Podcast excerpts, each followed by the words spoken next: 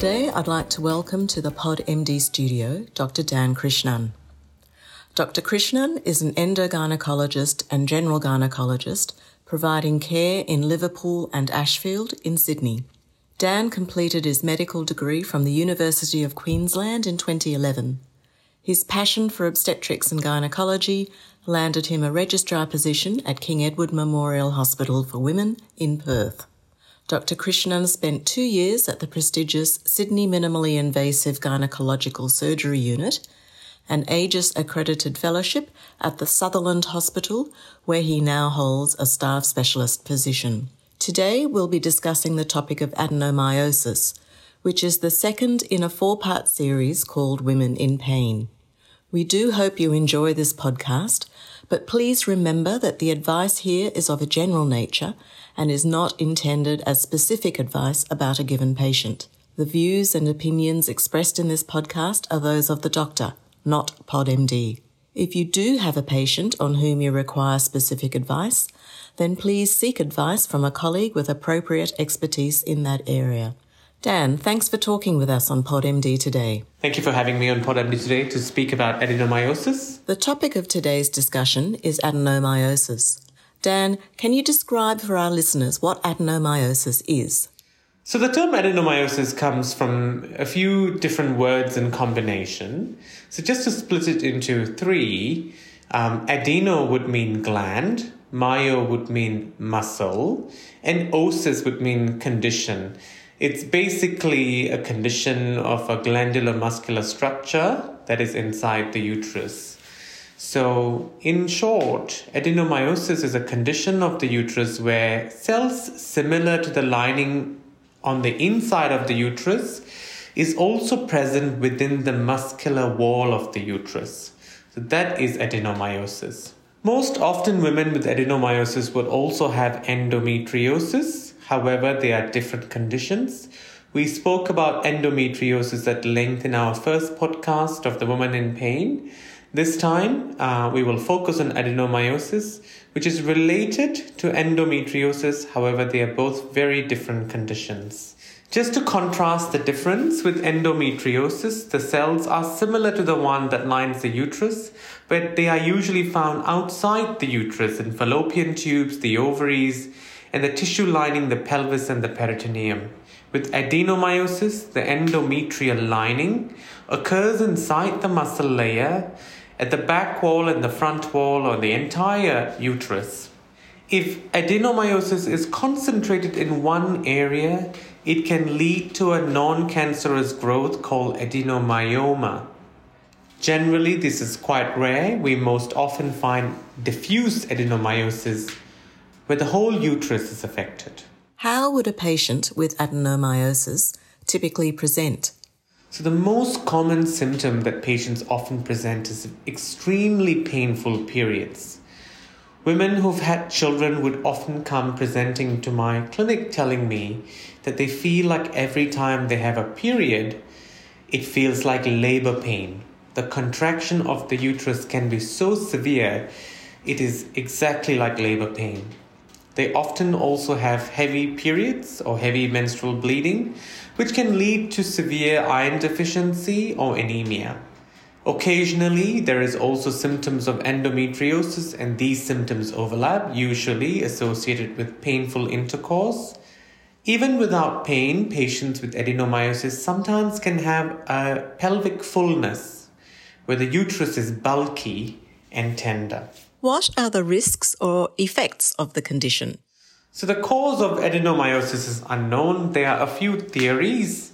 The lining of the cells grow into the muscle layer due to surgery. So sometimes we find women with previous uterine surgery are prone to more adenomyotic changes of the uterus.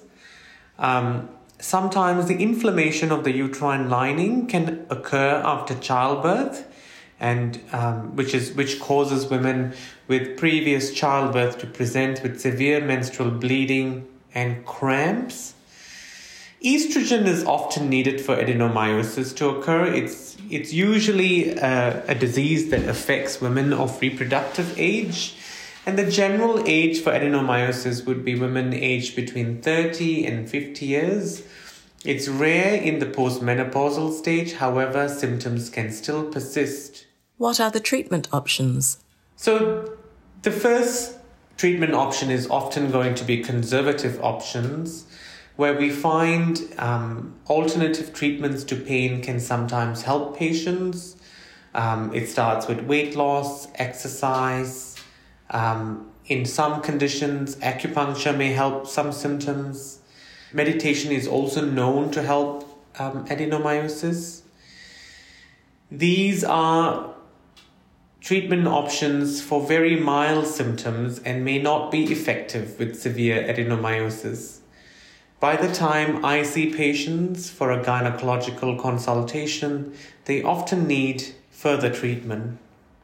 With regards to medical options for treatment of adenomyosis, we have, first of all, to start with simple analgesia or the non-hormonal options. Like endometriosis, anti-inflammatory treatment often helps adenomyosis. Something specific that we use for adenomyosis can be buscopan, which is usually used for stomach cramps. It can sometimes help the crampy, painful menstrual pain that is associated with adenomyosis. Simple paracetamol is also known to help adenomyotic pain. When we speak about hormonal options, any option to reduce the frequency and length of menstruation is known to help adenomyosis. Sometimes we can put patients on the combined oral contraceptive pill and to control the menstruation to occur less frequently, often known as tricycling, to reduce the frequency of menstruation in a year, restricting it to 3 to 4 times a year. Another very common option is the insertion of the Mirena intrauterine contraceptive device. These two options are often common for patients who are fertility preserving with severe adenomyosis. The other option is the surgical option. Once my patients have completed their family, I often offer a total laparoscopic hysterectomy for the removal of the uterus via keyhole surgery, as this is found to be most effective for adenomyotic pain symptoms. That is if they have completed their family. If they have not completed their family, we do offer a hysteroscopic examination of the uterus and a Mirena insertion at the same time. Rarely, we would sometimes offer an adenomyomectomy if the adenomyosis is focused in one section of the uterus and mimics a fibroid. I would like to note that adenomyomectomy is a procedure that is still being researched on extensively, and we still do not have enough data to support this, to offer this routinely to patients. It is often offered on a case-to-case basis. Have there been any developments in treatment in the last few years, or are there any in trials or development now? As previously mentioned, very rarely patients would be eligible for adenomyomectomy, which is a procedure where keyhole surgery is performed on a patient. The uterus is clearly inspected and parts of the uterus is shaven off and the uterus is stitched back together. This is for patients wanting fertility in the future, and it's often for patients with focal adenomyosis. Other new developments that's been researched on is uterine artery embolization, where blood supply to the uterus is blocked to reduce the size and burden of the uterus containing adenomyotic foci. This technique usually reduces bleeding, however, can have complications. It is not recommended for patients who are planning a pregnancy. It's often a conservative approach for patients declining a total laparoscopic hysterectomy, or for patients who would prefer a minimally invasive, less invasive approach to treating adenomyosis. It is known to reduce bleeding, however some patients, despite the uterine artery embolization, can still have pain.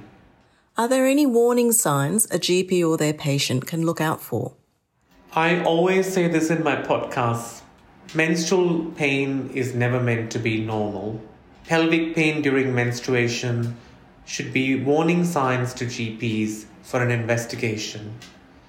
Heavy menstrual bleeding is also never normal.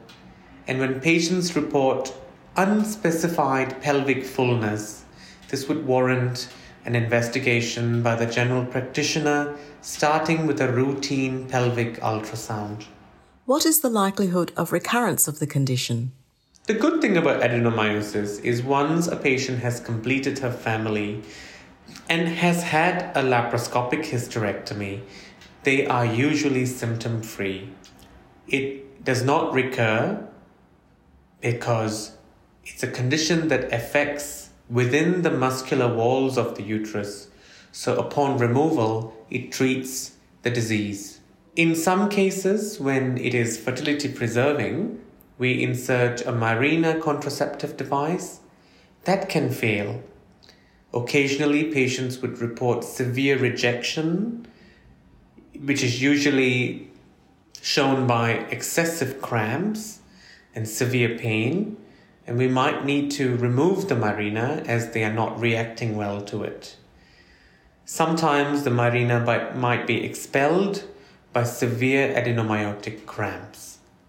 In such conditions, the pain of adenomyosis will return and can cause severe issues to the patient. When should a GP refer? The uterus is sometimes tender on vaginal examination. During a routine speculum and cervical screening test being performed by the GP, any tenderness should prompt further investigation. Tender uteruses or enlarged uterus is never normal and should prompt an urgent pelvic ultrasound. Adenomyosis unfortunately can be difficult to diagnose because there is no one routine test that can confirm it. It is usually a transvaginal ultrasound that helps delineate the uterus and show us the muscular layer of the uterine cavity. It is best done by a specialist women's ultrasound center that is better at picking up adenomyosis. Occasionally, we can perform MRIs. However, the final diagnosis of adenomyosis is often histopathological, when the specimen has been removed at hysterectomy and has been sent for histopathology by the pathologist. In short, any pelvic fullness, any abnormal bleeding, and severe menstrual cramps should prompt a GP to refer to a gynecologist. What role does the GP play in the treatment of the condition?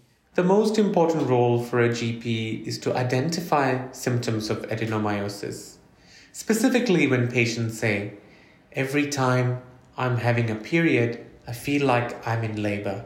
That is the first sign of adenomyosis. It is important to spread awareness of adenomyosis as well amongst patients. A detailed history on menstrual abnormalities is vital, particularly when patients come in for a well women's check.